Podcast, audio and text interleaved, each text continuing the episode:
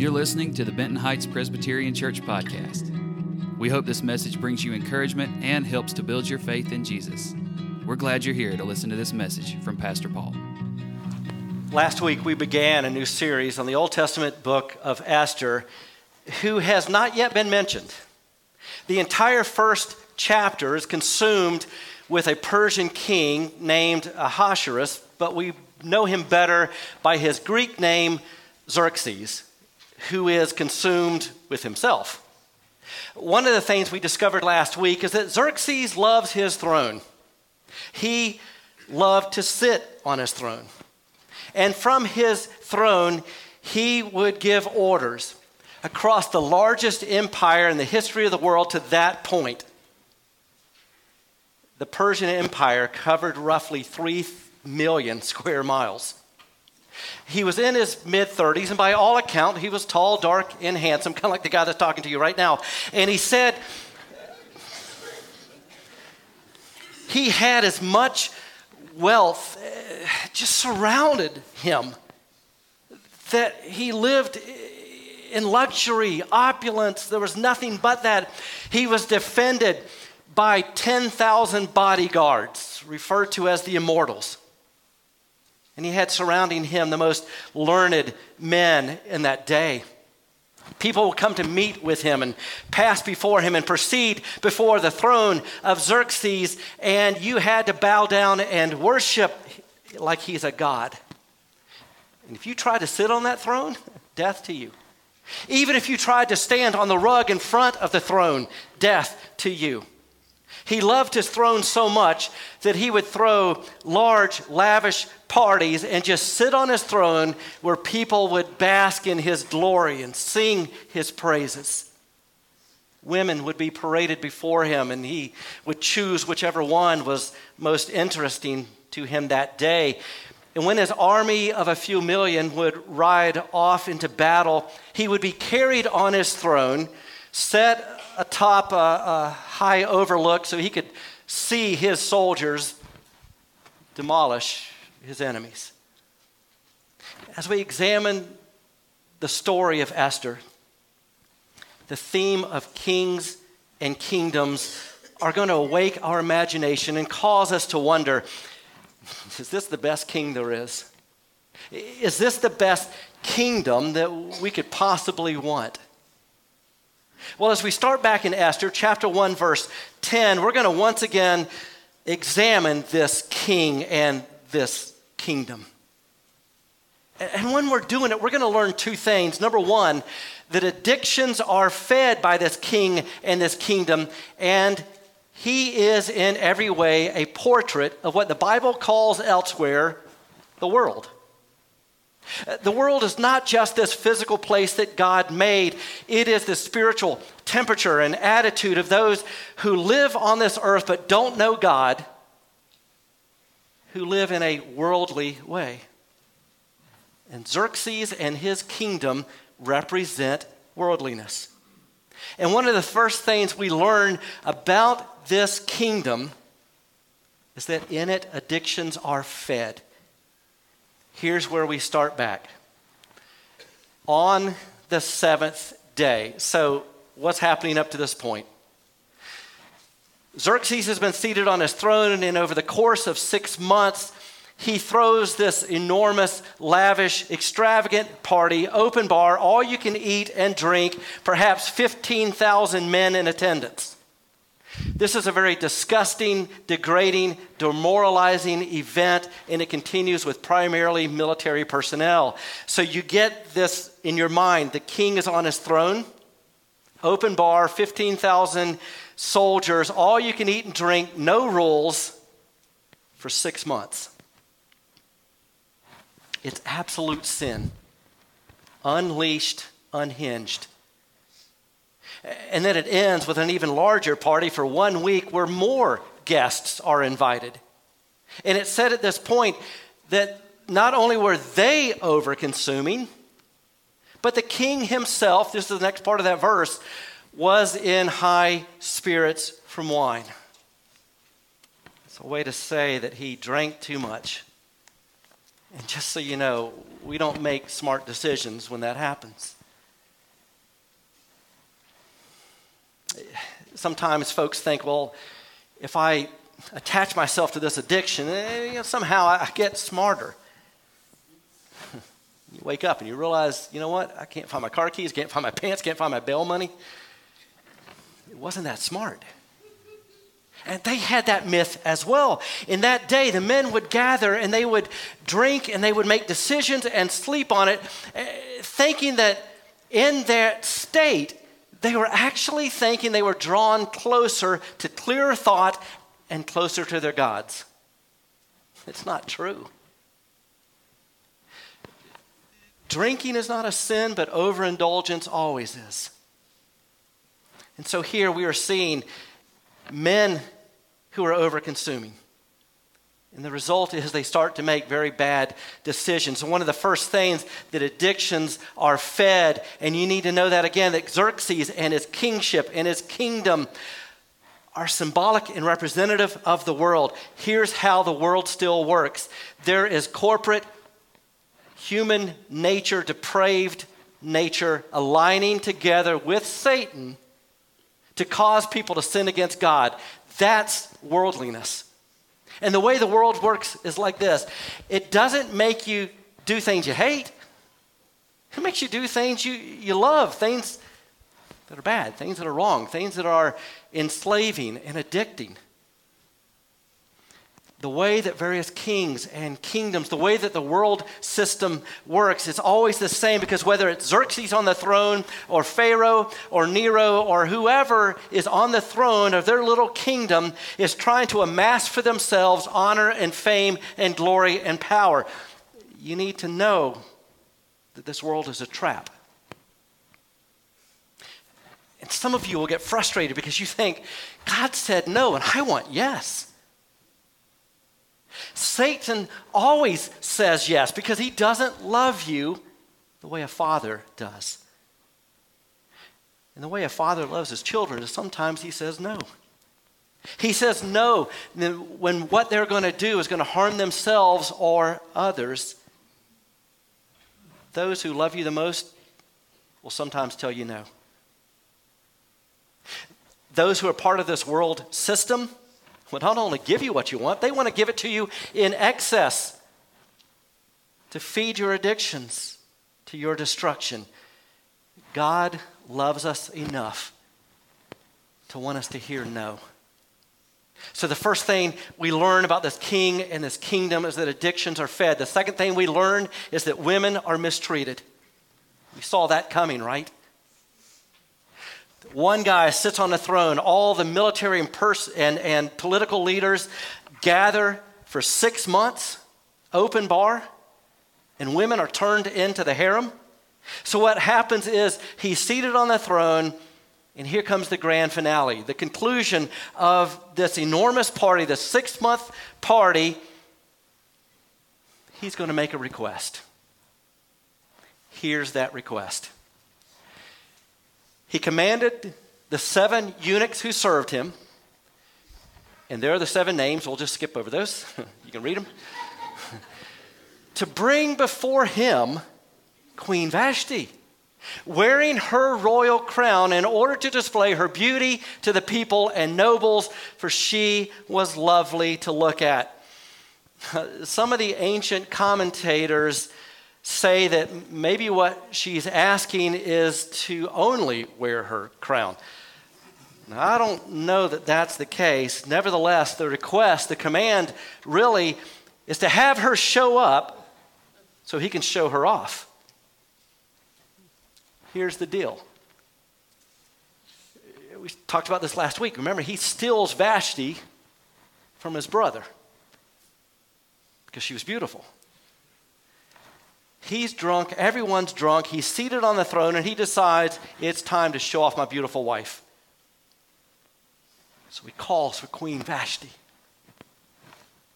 You know, get Vashti, get me Vashti.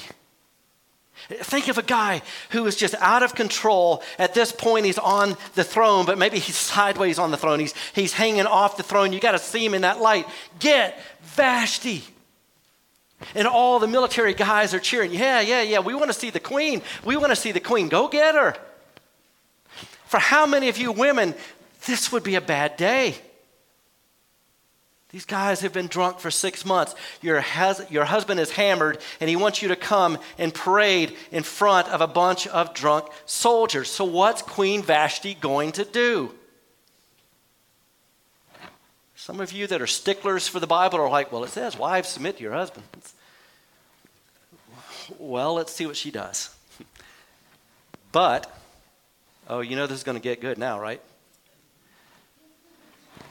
the seven eunuchs go to Vashti. All right, it's time for you to come and parade before. And she's like, tell him to stuff it. But he thinks he's Lord God. He sits on a throne. Tell him to stuff it. Tell his majesty to stuff it. Who does he think he is to order me around like a puppet on a string in front of a bunch of no good nobodies, and the biggest one sits on the throne? those seven go back to the king. She says, No. well, the attendants delivered the king's command. Queen Vashti refused to come. The king became furious and burned with anger. Drunk and angry, not a good combination. You know why he's angry? Because he's humiliated. The debate is this did Vashti do a good thing or a bad thing? There's no indication she's a believer. She doesn't worship the God of the Bible. So we're not saying that she's a godly woman.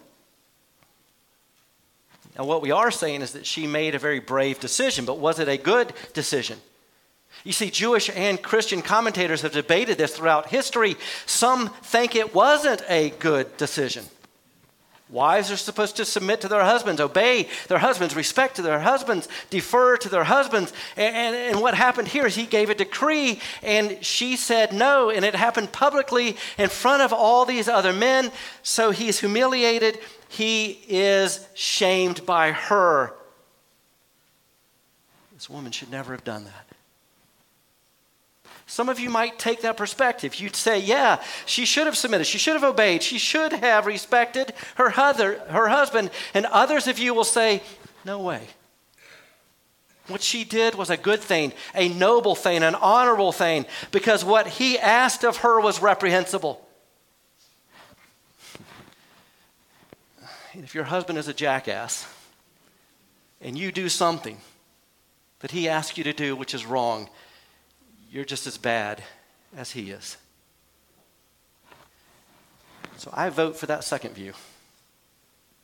I believe Vashti made a noble, courageous, brave, moral decision, and she stood up to a guy that no one ever stood up to before. No one ever told him no. They thought the Son spoke through this guy, that he was a God man. And Vashti said, No, he's a nasty man. And he's asking me to do nasty things, and, and I don't want to be nasty just because he's nasty, so I'm going to say no to Mr. Nasty. It's all there in the Hebrew. now, let me say this as a teaching moment. First, let me begin with the men. Number one, men. What is your standard of beauty? Answer your wife, okay? When God made Adam and Eve, He didn't give them a list of options. tall, short, skinny, not so skinny, long hair, short hair, great breath, breath that melts things. They didn't have a list of options. What God gave Adam was a woman or an aardvark. Okay, woman, looks great to me. For Eve, he gave her Adam. That's it. God didn't give them a standard of beauty, He gave them a spouse. He gave them a spouse, and our spouse is our standard of beauty. Here's the problem Xerxes thought his wife was beautiful. Nothing wrong with that. But he wants her to parade in front of all these other men so that they would covet. They would commit adultery in their heart and compare their wives to his wife. Man, our standard of beauty is our wife. Wives, your standard of beauty is your husband. This is the way God intended it. This is marriage. So, practically, that means if your spouse is tall, you're into tall. If your spouse is short, you're into short. If your spouse has hair, you love hair. If your spouse loses his hair, you hate hair. Your spouse is your standard of beauty. In addition, your wife is to be your best friend. Remember when God made Adam? He said, It is not good for the man to be alone. So he made Eve to be his wife, his partner, his helper, basically his friend. And if they were truly friends, let's say that Vashti and Xerxes were friends, would he have treated her this way? No. You don't do that to your friend. You don't objectify your friend. You don't denigrate. You don't parade. You don't in any way want to bring harm to your friend. This is what happens when marriage is about money or sex or power and it's not about the relationship.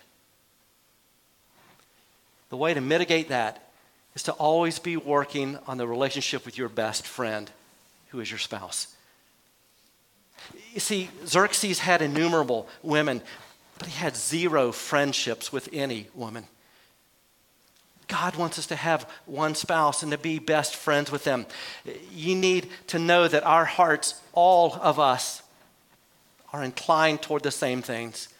Whether you're a man or a woman, you look at Xerxes, his heart was inclined toward money. Do you love money? The Bible doesn't say a whole lot about those who love money, a whole lot of good, I should say. His heart was inclined toward power. Do you love power? What about comfort? Sex, food, drink. Eh, there's a lot of us that are like Xerxes. Now, for the women, ladies, I, have one thing to say to you. Submission does not include submitting to things that are degrading and or humiliating or endangering. If your husband is asking you to disobey the Lord, then your husband is not the highest authority. Know that, first of all. That's the good news about Christianity. Above the king is the King of Kings. Above your husband is the Lord of Lords. Men, we only have derivative authority. That means it is borrowed from the Lord. And if your husband is disobeying, disregarding, degrading, dishonoring the Lord, then he shouldn't be obeyed. Because the highest authority says no. He may say yes, but he's not the highest authority. So, ladies, if your husband asks you to lie, to steal, to cover for him, to participate in some sin, evil, injustice, crime, no. All right, back to the scriptures. Verse 13. Since it was customary for the king to consult experts in matters of law and justice, he spoke with the wise men who understood the times and were closest to the king. Again, you got seven people. You can read them. There you go. The seven nobles of Persia and Media who had special access to the king and were highest in the kingdom. According to the law, what must be done to Queen Vashti? He asked his seven wise men. She has not obeyed the command of King Xerxes that the eunuchs have taken to her. Well, this is about to become an international crisis. Here it is, the most powerful man in the world at the time. He's ruling over 3 million square miles and he can't handle his wife. How many of you men are like, man, that just described my life? The story continues. Then Memucan, one of the seven who was named, one of the seven wise men, replied in the presence of the king and the nobles Queen Vashti has done wrong. Not only against the king, but also against all the no. Oh man, he's, he's, just, he's just making this one big. Also against all the nobles and the peoples of all the provinces of King Xerxes. Oh, this is a crisis. When she told you no, all of a sudden the women realized that's a good word, little but powerful no. They've been practicing it all day at home and it's an epidemic. Next thing you know, we fools won't get our way. What's going to happen? He continues, the same wise man. For the queen's conduct will become known to all of the women, and they will despise their husbands and say, King Xerxes commanded Queen Vashti to be brought before him, but she would not come. I mean, can you see this? These are very powerful men. Well, you know, King, if we don't do something and we're all jerks like you, then our, our, our wives are going to get frustrated and, and they're going to tell us to stuff it. This is now a crisis, King. What's going to happen? Is Vashti going to back down or is she going to stick to her guns? Next verse. He continues. This very day, Persian and Median women of the nobility who have heard about the queen's conduct will respond to all the king's nobles in the same way. There will be no end of disrespect and discord. Anytime men have to impose respect, it just goes to show you that those men are not respectable, right? man, let me say this at your house, if you have to keep repeating the obey me verses, maybe it's just that they don't respect you because you are not respectable. But here's something King Xerxes never does repent.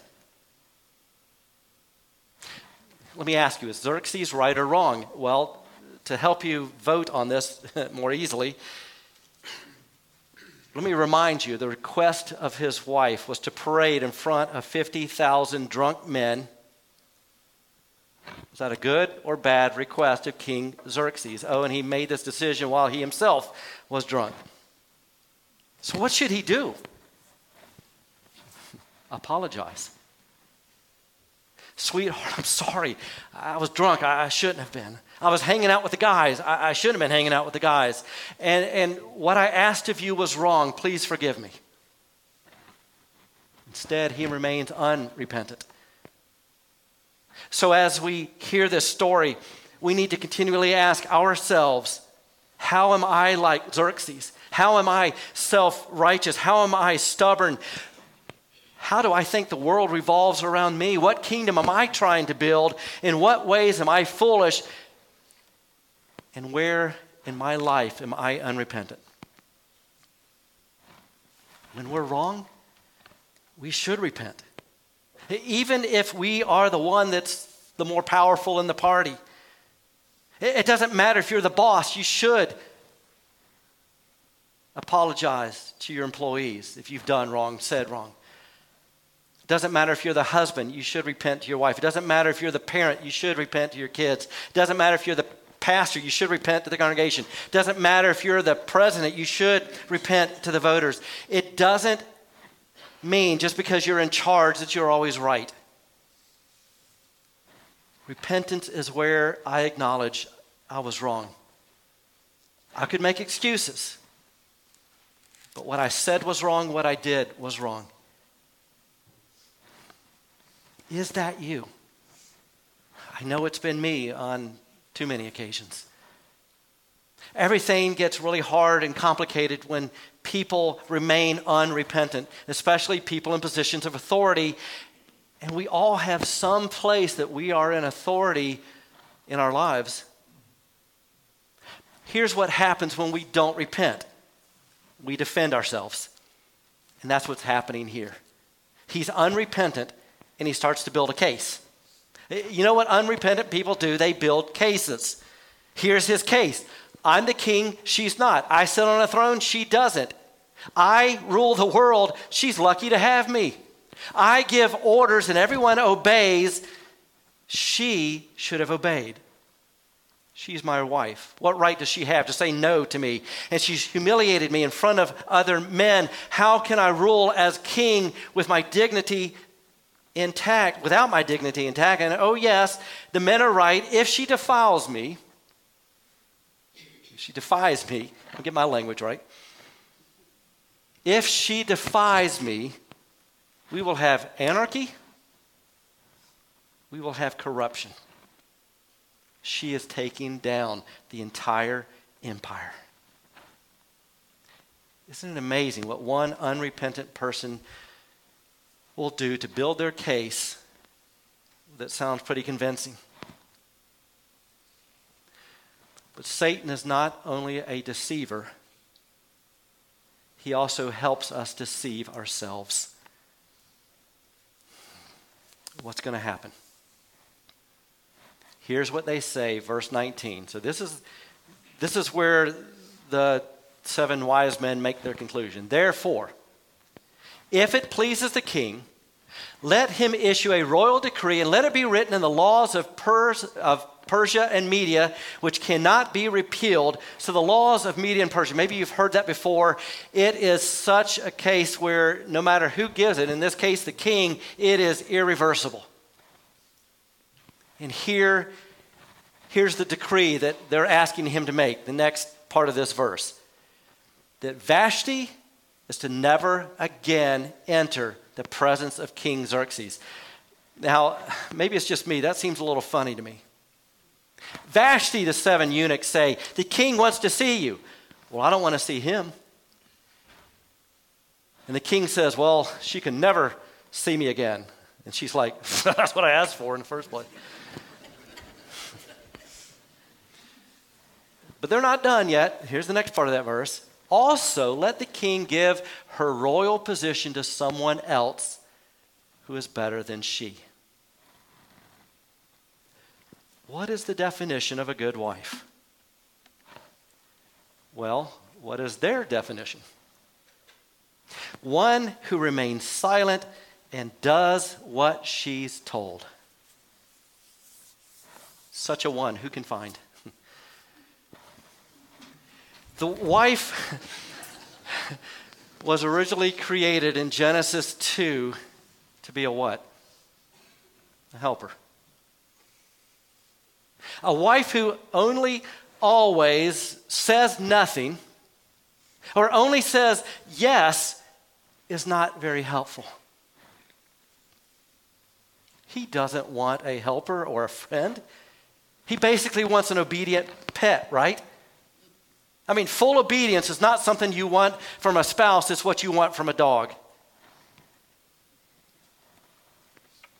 They continue with their statement. Then, when the king's edict is proclaimed throughout all this vast realm, all the women, you see, they're, they're putting their wives into this picture because they know what's going to happen if Queen Vashti gets away with it. All the women will respect their husbands from the least to the greatest. You know the easiest way for a husband to have his wife's honor and respect is to be honorable and respectable. We close the verses with this. Then the king and his nobles were pleased with his advice. So the king did as Memucan proposed. He sent dispatches to all parts of the kingdom, to each province in its own script, and to each people in their own language, proclaiming that every man should be ruler over his own household using his native tongue. It's like Xerxes is trying to write a little book of the Bible to cover his own sin, because that's what false gods do. He wants this edict sent out to all the people in their native language to be read and obeyed. you know what that really is? That's the Word of God. That's what we call it. What he is doing is not the Word of God. This is the word of a false king, a horrible man.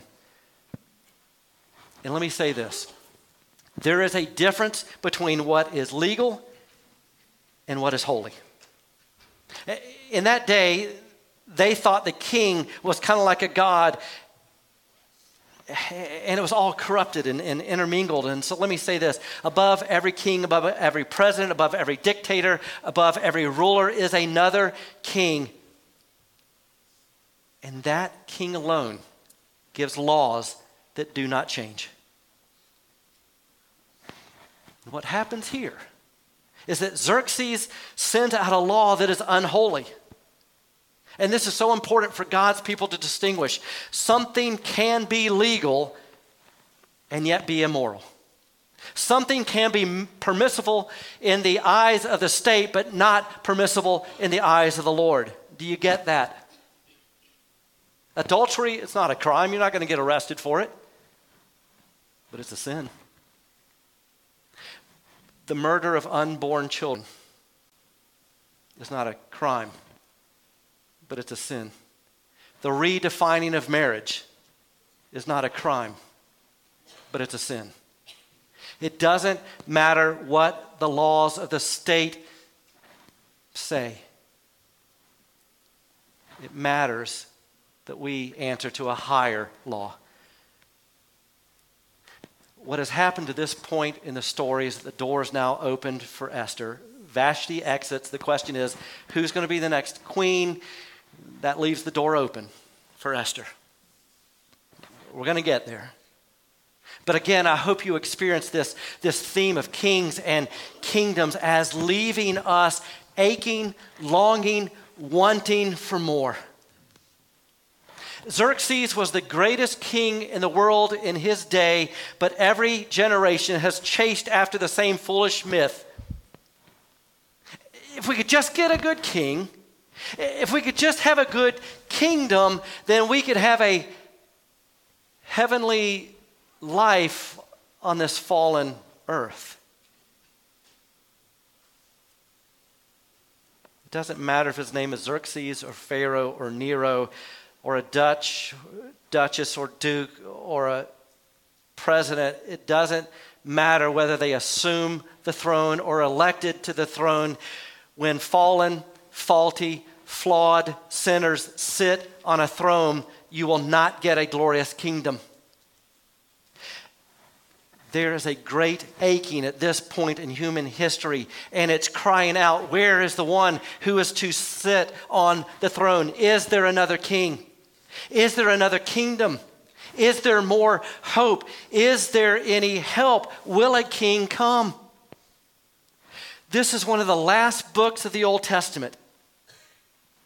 And then there are 400 years of silence.